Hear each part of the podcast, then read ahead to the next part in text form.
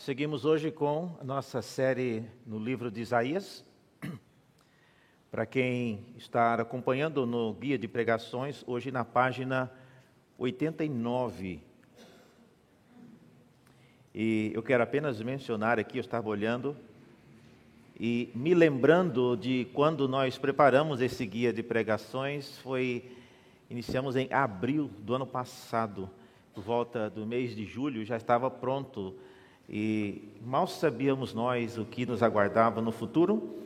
Mas aqui estamos hoje na mensagem de hoje e uma das perguntas que está no guia de pregações, na página 89, é qual é a tarefa desse chamado servo do Senhor em relação aos outros povos da terra, os gentios. Essa é uma das coisas que nós veremos nesta noite. Se você está nos visitando e não tem um guia de pregações, ou se já conhece e não sabe como usá-lo melhor, aqui vai uma dica importante. Use as tardes dos domingos para mandar uma mensagem para alguém. A gente manda tanta mensagem de bobagem durante a semana do WhatsApp e pergunte para o irmão: Fulano, você viu a pergunta de hoje à noite? O que é que você respondeu na sua leitura que você fez?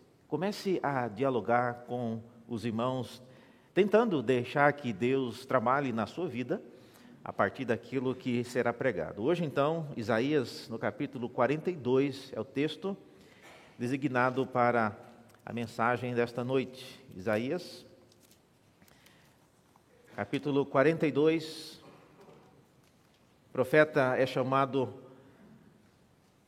para proclamar aqui o que pela primeira vez vai ser mencionado no livro, essa figura chamada do servo do Senhor. Assim diz a palavra dele, Isaías 42. Eis aqui o meu servo, a quem sustenho, o meu escolhido, em quem a minha alma se agrada.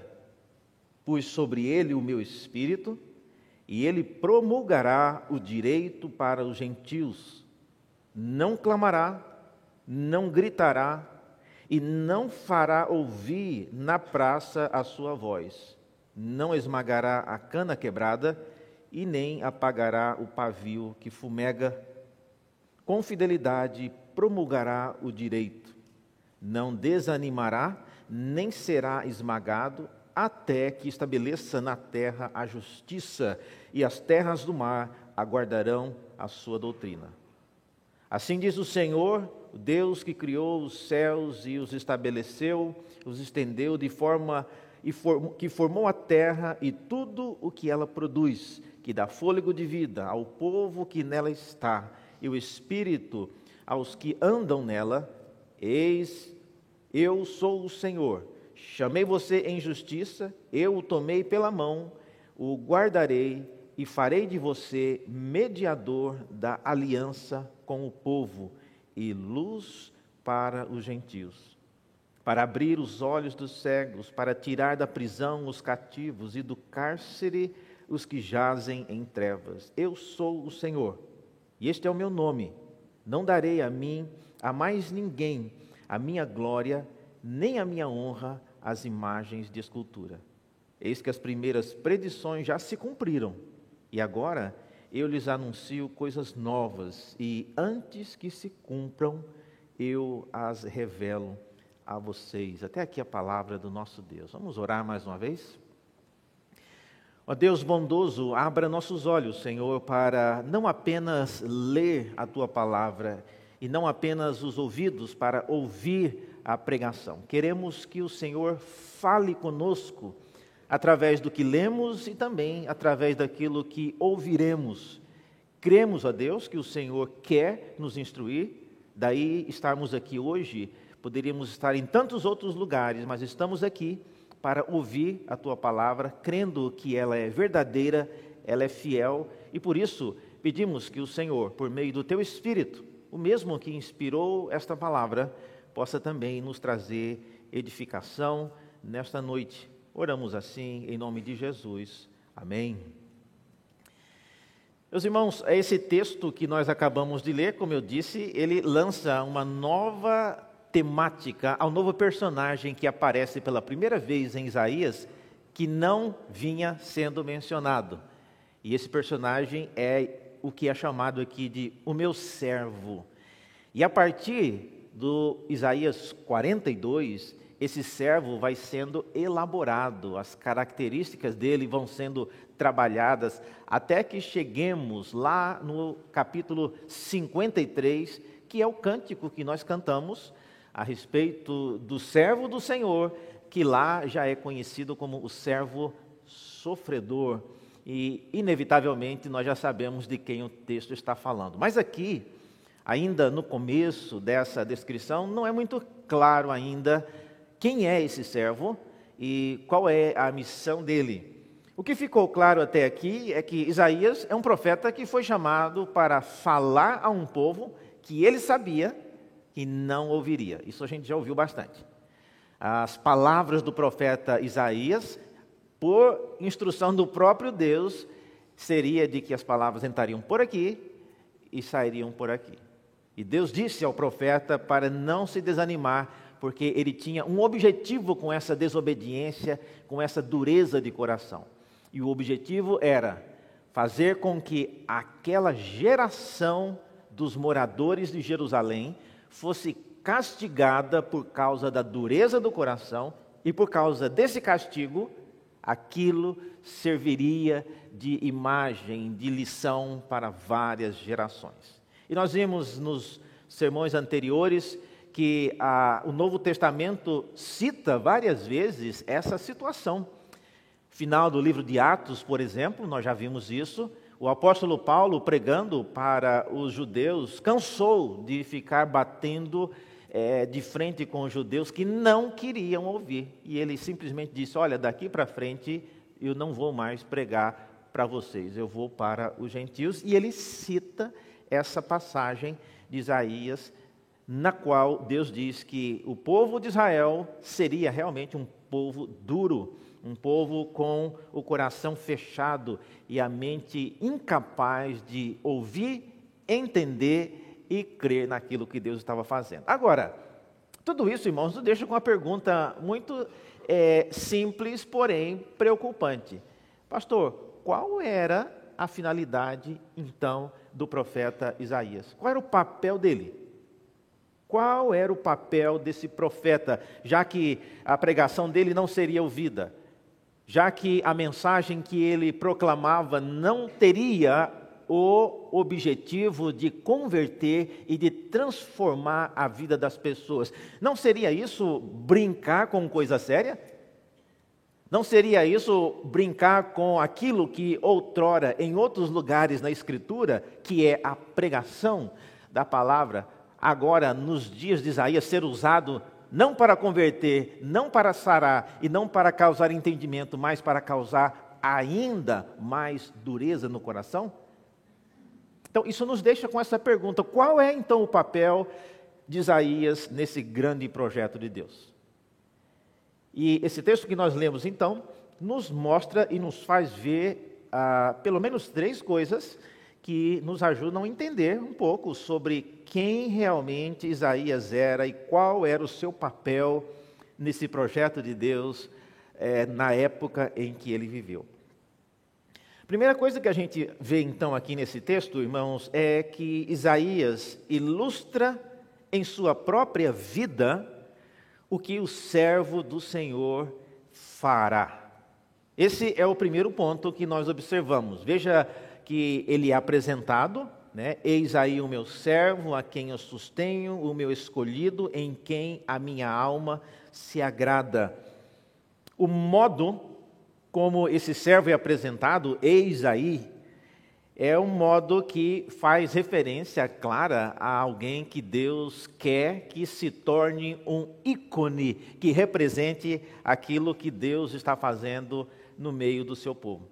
Isaías começa a ver, eu acho isso curioso, a partir daquilo que ele recebe de Deus. E isso eu já falei em mensagens anteriores.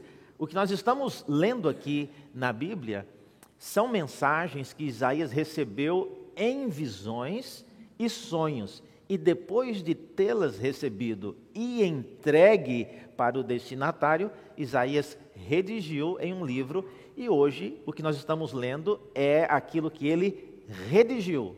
Não é, nós não estamos vendo aqui o próprio Isaías falando. Então, à medida em que Isaías via e recebia as visões, ele começou a perceber que esse servo do Senhor, que Deus começou a lhe mostrar, era na verdade um protótipo, era um modelo daquilo que ele, Isaías, estava sendo no plano de Deus. E o que, é que ele estava sendo? Ele estava ilustrando com a sua própria vida o que o servo do Senhor faria. Então, o modo como ele é apresentado é realmente curioso. Ele é apresentado como um servo do Senhor. Ele é apresentado como um protótipo, alguém que vai levar adiante a uma missão que vai muito além daquilo que Deus quer fazer em Jerusalém. Então, esse é o primeiro ponto. Ele é apresentado como servo do Senhor. Ah, se você me perguntar, mas pastor, qual a diferença disso com ele ser profeta? Nem todos os profetas são chamados servos do Senhor. E especialmente porque em Isaías, essa imagem, esse personagem chamado servo do Senhor, ele vai crescendo, crescendo ao ponto de chegar no capítulo 53, como nós já conhecemos, é aquela descrição famosa do servo do Senhor que clama, né? Quem creu em nossa pregação? A quem foi proclamado o braço do Senhor? Porque foi subindo como um renovo, como alguém que não tinha beleza e nenhuma formosura vimos em seu rosto. Esse é o servo, só que bem mais adiante. Aqui ele é apenas apresentado como esse servo. Além disso, o modo como esse servo ele é comparado é algo interessante. Eu queria que você observasse na sua Bíblia, você que está com a sua Bíblia ou o seu celular aberto, veja algumas, alguns textos que repetem essa expressão eis. Se você olhar aí, talvez na uma página, ou botar um dedinho no seu celular aí, no capítulo 41, nos versículos 23, é, observe que Deus está condenando algumas pessoas que confiavam nos conselheiros de suas épocas, e ele confronta isso, Isaías 41, no versículo 23, ele diz: Anunciem-nos as coisas que ainda hão de vir, para que saibamos que vocês são deuses. Façam alguma coisa, seja boa, seja má, para que fiquemos com medo e juntamente o veremos. E aí o versículo 24 usa a expressão eis. Eis significa observe atentamente. Eis que vocês são menos do que nada, e menos do que nada é o que vocês fazem. Abominável é quem os escolhe. E mais adiante, no versículo 29, veja aí novamente a expressão: Eis que todos são nada, as suas obras são coisa nenhuma.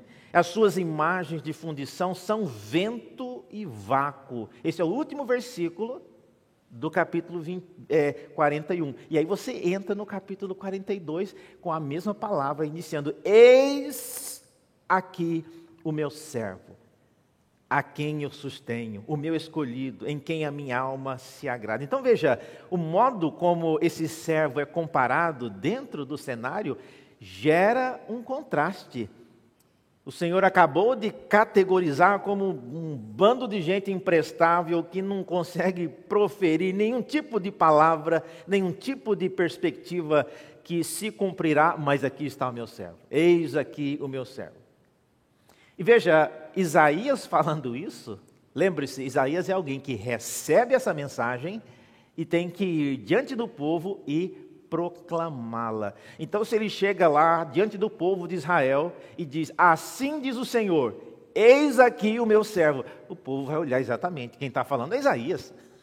Ou seja, ele está evocando para si mesmo é, a atenção de que ele, Isaías, é um modelo, ele, é, ele, ele ilustra em sua própria vida o que o servo faria.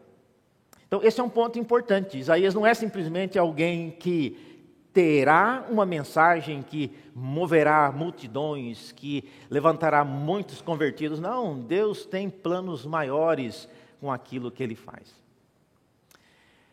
Eu já falei várias vezes, né? Eu, eu já eu nasci na igreja evangélica presbiteriana em Mato Grosso. E quem viveu, quem foi crente dos anos 70 e 80, deve se lembrar das grandes cruzadas evangelísticas. À época, pregadores famosos como Caio Fábio fazia é, cruzadas evangelísticas. Eu não sei aqui em São Paulo, deve ter tido alguma no Morumbi, no Pacaembu, com certeza, mas em Cuiabá é, em grandes ginásios, juntava-se 20 mil pessoas, 30 mil pessoas. O pregador pregava e depois ele fazia o famoso apelo. E o apelo fazia o cabra chorar. E ele descia a escadaria. E na hora do apelo descia 300 pessoas, preenchiam o cartãozinho e ajoelhavam, levantavam a mão dizendo que aceitou a Cristo. E ali, daquele ponto em diante, ah, as igrejas saíam dividindo o despojo, cada igreja levava, porque todas as igrejas que participaram daquela cruzada levavam, se converteram 350 para cada igreja, e aí fazia aquilo. Então, eu participei demais disso, eu era jovem, devia ter uns 17, 16 anos, ajudava com várias coisas, e eu lembro de a mensagem era tão poderosa que eu devo ter me convertido umas quatro vezes. Cada mensagem que ele pregava era tão impactante. Eu lembro de ido várias vezes e alguém me disse: oh, Você já converteu, para de ir na frente. Mas isso para dizer, irmãos, que a reação que Isaías verá naquilo que ele faz não é nada comparado a isso. Deus quer fazer algo diferente, Ele quer que, pela própria recusa dos dos moradores de Jerusalém a pregação de Isaías, Deus irá construir algo novo e nós vamos ver sobre isso hoje. Então, ele é comparado então como um servo que irá proclamar, ele é diferente daquilo que os moradores de Jerusalém usam como conselho, mas eis aqui o meu servo. Esse é aquele que eu sustenho, é aquele que eu escolhi, é aquele que a minha alma se agrada eu coloquei sobre ele o meu espírito e ele promulgará o direito para os gentios. Então, esse é o primeiro ponto. Isaías está ilustrando com a sua vida aquilo que acontecerá. É interessante que alguns desses grandes pregadores que eu mencionei, esse em particular e outros tantos, com a própria vida ilustraram às vezes a queda e o descaminho, pessoas que se tornaram é, orgulhosas demais e tornaram arrogantes, e o Senhor ceifou o ministério desses homens e hoje eles não passam de nada. Então veja, da mesma maneira que Isaías, com a sua própria vida, ele ilustrou o servo do Senhor, hoje muitas pessoas também, com a própria vida, acabam esboçando a tragédia e a ruína que é, chega àqueles que se tornam soberbos e arrogantes diante daquilo que Deus está fazendo por meio da vida deles. Então, esse é o primeiro ponto. Isaías ilustra em sua própria vida o que o Senhor, o que o servo do Senhor fará. Segunda coisa que esse texto nos mostra é que Isaías, ele promulgará o direito dos gentios. Isso é uma coisa nova no livro de Isaías. É uma coisa que vai ficando cada vez mais clara à medida em que lemos o livro do profeta Isaías, é que o motivo por que o povo de Israel se tornou cada vez mais resistente à palavra de Deus e a dureza do coração deles abriria portas para os gentios. Gentios, irmãos, embora seja uma palavra meio estranha, quem não é crente, quem não é evangélico, não conhece esse idioma chamado evangeliquez, não está acostumado com a palavra gentil. Mas gentil traduz um termo em hebraico que, que vem de gente. Então, são gentes, diferente em contraste do que o povo de Israel é, via sendo que era o povo de Deus. E o que não era o povo eram as gentes. Então, o texto hebraico, por exemplo, aqui simplesmente usa a palavra povos. Então, Isaías é alguém com a vida, ele promulgará o direito dos povos, ou seja, daqueles que não fazem parte do povo de Israel vivendo no Antigo Testamento. E o papel de Isaías, então, é de proclamar.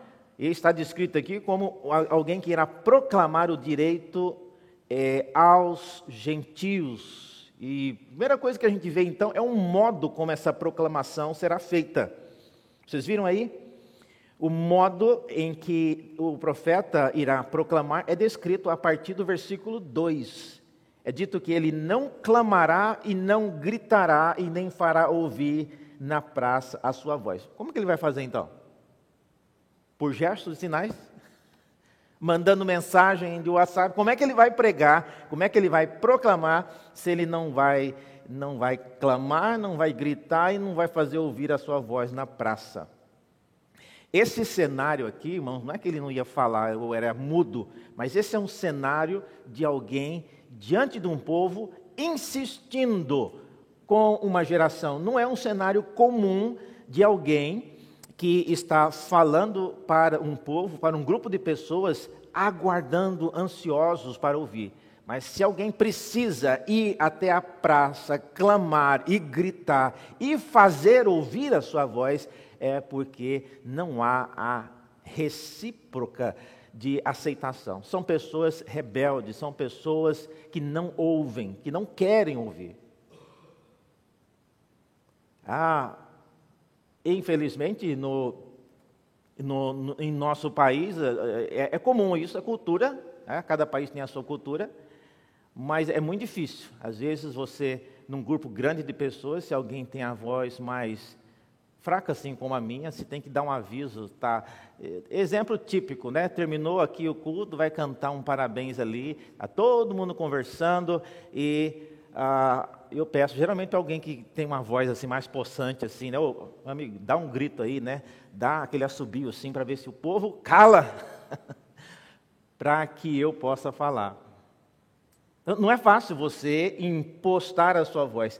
É, em outras culturas, às vezes, se alguém quer falar, ele levanta a mão, todo mundo que vê. Eu vi isso numa escola onde eu trabalhava, enquanto eu morei fora do Brasil, e a, uma escola que eu varria. Eu, eu, por um tempo eu cuidei, eu era faxineiro dessa escola que era dentro de uma igreja, e um dia eu estava varrendo e fiquei olhando assim a meninada no recreio, e criança no recreio na, na, escola parece que cada um tem um demônio do grito, né? Eles gritam né, até não aguentar mais.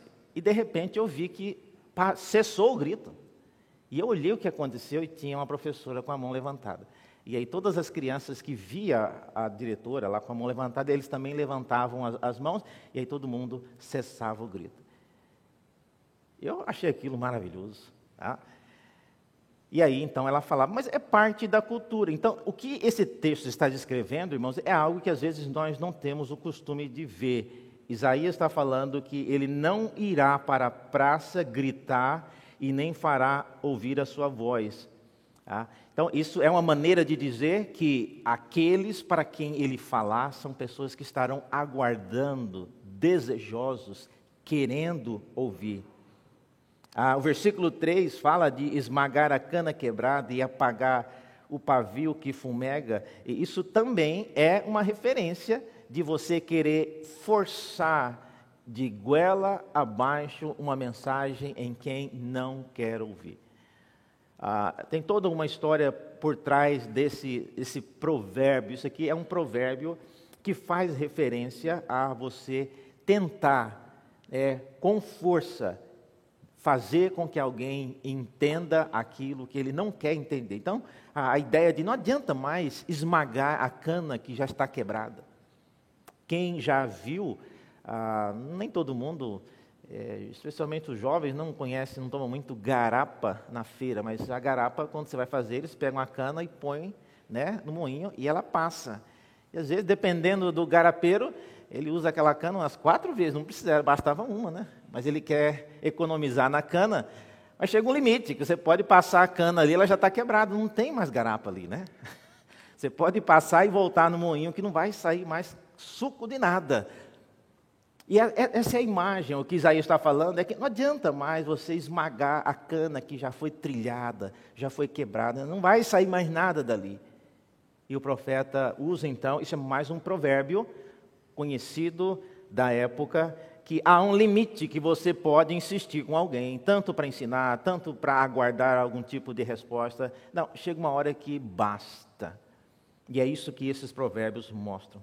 Então, o, o modo como a proclamação será feita revela que esses gentios terão uma aceitação bem melhor do que o povo de Israel. Vocês viram aí no final do versículo 24, do versículo 4 desse texto que estamos lendo, Isaías 42 diz que eh, esse servo não desanimará e nem será esmagado até que estabeleça na terra a justiça e as terras do mar aguardarão a sua doutrina. Então, haverá aí uma expectativa, haverá um desejo de ouvir. Segunda coisa, ainda sobre esse ato de promulgar o direito dos gentios, é onde a proclamação será feita. Isso que é interessante. Onde a proclamação será feita. Ela não será apenas uma declaração daquilo que Deus tem sido feito, aquilo que Deus tem feito e sido dentro dos gentios. Não é ir para fora e contar o que Deus está fazendo aqui dentro. A proclamação aos gentios não é dizer aos gentios as promessas que Deus fez ao povo dele. Isso não faria sentido, irmãos. Eu vou chegar para uma pessoa que não é parte do povo de Deus e vou ler para ela uma lista de promessas que foram feitas ao povo de Deus. Qual é o valor disso? Seria como se eu quisesse passar para vocês algum privilégio, e eu estou lendo aqui, quem tem direito a esse privilégio? E aí eu vou lendo a lista dos requisitos. Para receber esse privilégio, você tem que ser isso, tem que ser isso, tem que ser isso. E você fala, pode parar, eu, eu não qualifico para nada disso. Isso que você está prometendo aí, não se aplica para mim. Então, pregar e falar aos gentios é algo que não apenas fala o que Deus está fazendo para o seu povo, para que eles saibam o texto diz que eles irão falar e pro, o, o servo irá proclamar o direito para os gentios, ou seja, eles têm um direito. Eles têm um direito. E ao colocar essa ênfase na proclamação aos gentios, o Senhor está mostrando a Isaías que, e a todos nós que a mensagem do Evangelho, irmãos, será um desperdício. Ouça o que eu vou dizer. Segundo esse texto, a mensagem do, do Evangelho ela será um desperdício, se nós acharmos que ela será proclamada apenas para os que estão dentro da igreja ou aqueles que são nossos. Nossa, reverendo, mas um desperdício, mas uma palavra forte. Você está achando que eu estou exagerando? Abra a sua Bíblia aí em Isaías 49. E se você tiver uma caneta, marque esse texto. Esse texto é muito importante. Isaías 49, versículos 5 em diante. Veja se é ou não é um desperdício. E é o próprio Deus que está falando que é.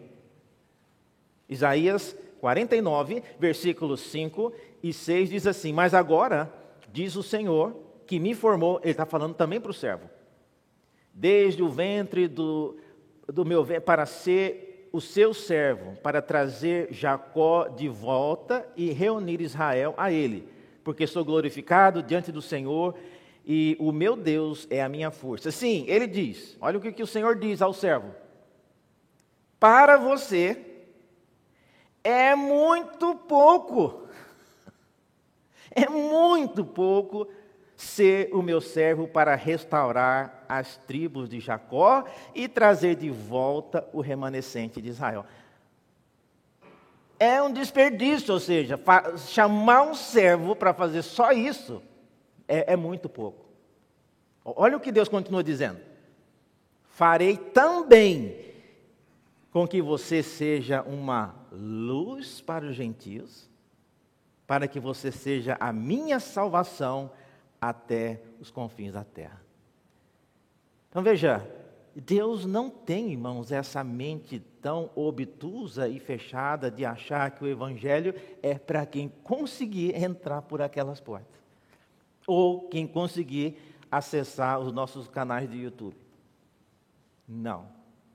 Deus faz e fez por meio de Isaías, ao modo como ele usou essa rejeição de Israel, essa rejeição trouxe a necessidade do povo de Israel e do próprio profeta seguir para outros povos. É por isso que você lerá, por exemplo, no livro de Isaías, a partir do capítulo 13, palavras do Senhor, profecias a todas as nações. É importante, irmãos, que nós entendamos isso. E com qual objetivo o servo fará isso? Por que proclamar uma mensagem aos gentios se as promessas foram feitas aos judeus? Ao ouvirem essas promessas, eles dirão claramente, né? Olha, isso aí não tem a ver conosco. Então, qual é o objetivo? Isso não me leva então ao terceiro e ao último ponto. A terceira finalidade do profeta Isaías no seu ministério era que ele, o ministério de Isaías, ilustra o papel do servo do Senhor como mediador da aliança. Proclamar aos gentios não é simplesmente proclamar uma mensagem. Quando você proclama essa mensagem, ele está sendo aí um mediador, um embaixador. Ele está estendendo os direitos daquilo que era oferecido somente dentro do reino de, do povo de Israel, agora para todas as nações. Proclamar o direito aos gentios significa ensiná-los nos caminhos do Senhor, e ao fazer isso, eles se tornariam objeto da bênção e do favor de Deus. Proclamar o direito aos gentios é ensiná-los a distinguir entre o certo e o errado, e em fazendo isso, aprendendo a fazer isso, eles se tornariam objetos e alvos da bênção de Deus. É importante que nós entendamos isso, irmãos, e ao longo da história da redenção, há pelo menos dois momentos em que isso se cumpre.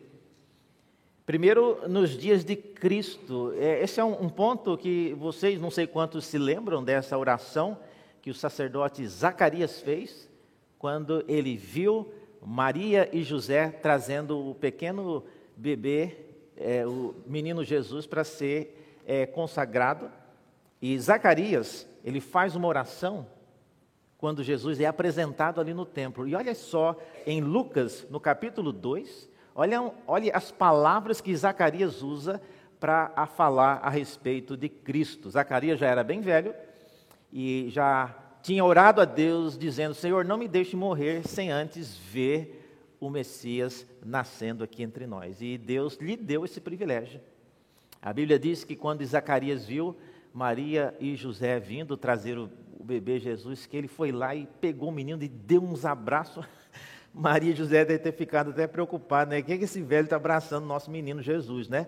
Mas olha só o que Zacarias diz. Lucas, no capítulo 2, no versículo 29, Zacarias, é, é só um pedaço da oração dele, é o pedaço final, mas Lucas 2, 29, ele diz: Agora, Senhor, podes despedir em paz o teu servo, ou seja, pode me levar. Segundo a tua palavra, porque os meus olhos já viram a tua salvação, a qual preparaste diante de todos os povos. E aí ele diz: luz para a revelação aos gentios e para a glória do teu povo de Israel. Então, ao ver Jesus, Zacarias, ele entendeu que aquele era o servo do Senhor enviado para ser luz para as nações. Mais adiante, é, em Atos, no capítulo 13, numa situação bem mais complicada, uma confusão que aconteceu, Paulo tem que novamente evocar essa situação aqui. Veja lá, interessante esse, esse grande conflito que aconteceu, e Paulo desarma essa confusão citando Isaías 42. Atos no capítulo 13, Paulo e Barnabé haviam chegado em Antioquia, haviam iniciado as suas primeiras preleções, as primeiras oportunidades de pregar. Muitas pessoas vieram ouvir e, como sempre, ah, vinham pessoas para ouvir, e dentre os que vinham ouvir, a Bíblia diz que tinha um judeu sentado lá atrás, conversando alto, estragando a palestra de, de, de Paulo, fazendo perguntas que não tinham nada a ver, contestando o que ele falava. Ele falava uma coisa, eles falavam que isso não é. Ele falava outra coisa, eles falavam isso aí está errado. E aí Paulo ficou irritado com isso, porque tinha muita gente querendo ouvir, e meia dúzia de judeus lá atrás, falando alto, fazendo bagunça e incitando é, algum tipo de discórdia. E olha só como é que Paulo reage a essa situação. Atos 13, a partir do versículo 44, lemos assim: No sábado seguinte, quase toda a cidade se reuniu para ouvir a palavra do Senhor. Gente, era, era muita gente, quase toda a cidade. Mas os judeus, vendo as multidões, ficaram com muita inveja e blasfemando contradiziam o que Paulo falava. Então, é, olha, o Paulo já está suando para ter que preparar o sermão dele, e tem um, um infeliz que fica lá contradizendo e blasfemando aquilo que ele estava fazendo. E diz a Bíblia que então Paulo e Barnabé, falando ousadamente, disseram: era necessário pregar a palavra de Deus primeiro a vocês, está falando com os judeus. Mas, como vocês a rejeitam e se julgam indignos da vida eterna, eis que nos voltamos para os gentios. E aí, olha só a razão que ele dá para fazer isso. Porque o Senhor assim nos determinou. Eu coloquei você como luz dos gentios, a fim de que você seja para salvação até os confins da terra. Então, Paulo, ele se via como um servo do Senhor. E ele disse naquele dia: ó, chega, a desobediência de vocês, a incredulidade de vocês, agora para mim é uma motivação. Enquanto tem meia dúzia reclamando e achando mil e um defeitos no que eu estou falando, tem o restante de toda a cidade ali aguardando para ouvir. Então, Tchau para vocês. E Paulo, então, como vocês conhecem a história de Atos, ele, ele para de ficar chegando primeiro na cidade, indo até a sinagoga, para depois ir para os gentios. Conclusão, irmãos, o que nós podemos levar disso para a nossa vida? Olha, uma coisa que eu queria deixar bem claro e é preocupante para nós é que Deus não irá esperar sentado até que reunamos coragem e interesse para proclamar a palavra aos povos. E isso me preocupa. Uma igreja que é acostumada a ouvir, mas não é acostumada a falar, corre um risco seríssimo, e eu oro para que Deus não faça isso, mas corre um risco seríssimo de Deus fazer a mesma coisa que fez com Jerusalém. Fazer com que toda uma geração se tornasse incapazes de ouvir, entender e obedecer a palavra dele, e por causa disso fossem castigados.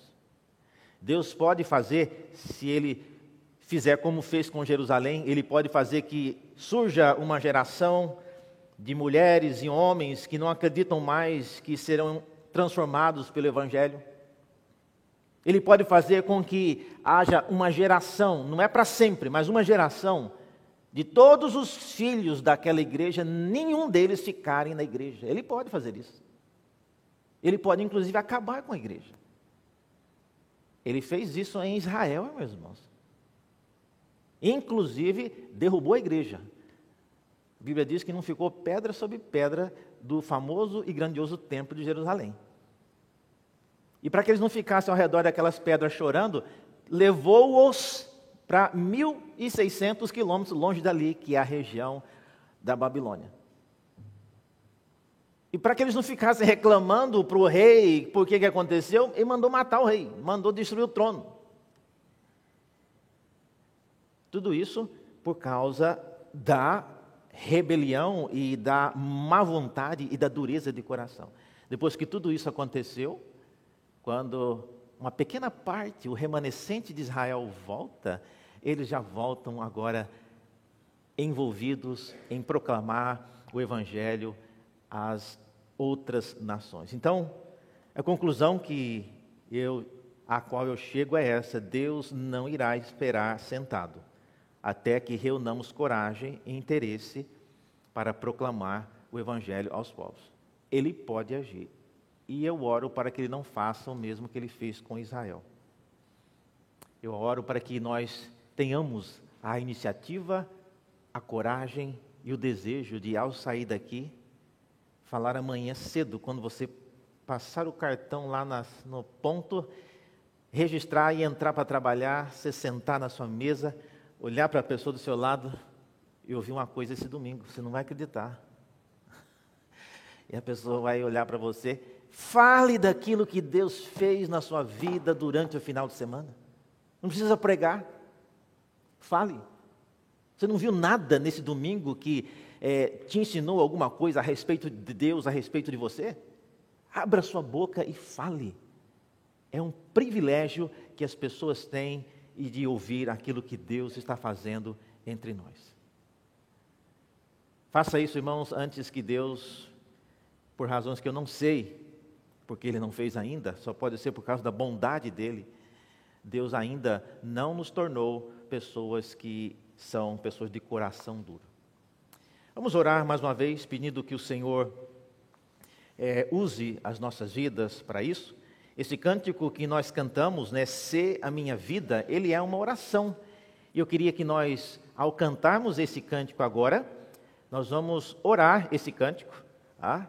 E vamos orar e com as palavras desse cântico, vamos nos colocar de pé, e essa será a nossa oração encerrando essa mensagem. Depois disso, eu impetrarei a bênção. Então, vamos cantar esse cântico e crendo nessas palavras como sendo a oração daqueles que precisam ter uma nova visão de quem nós somos no reino de Deus. Vamos louvar a Deus com esse cântico.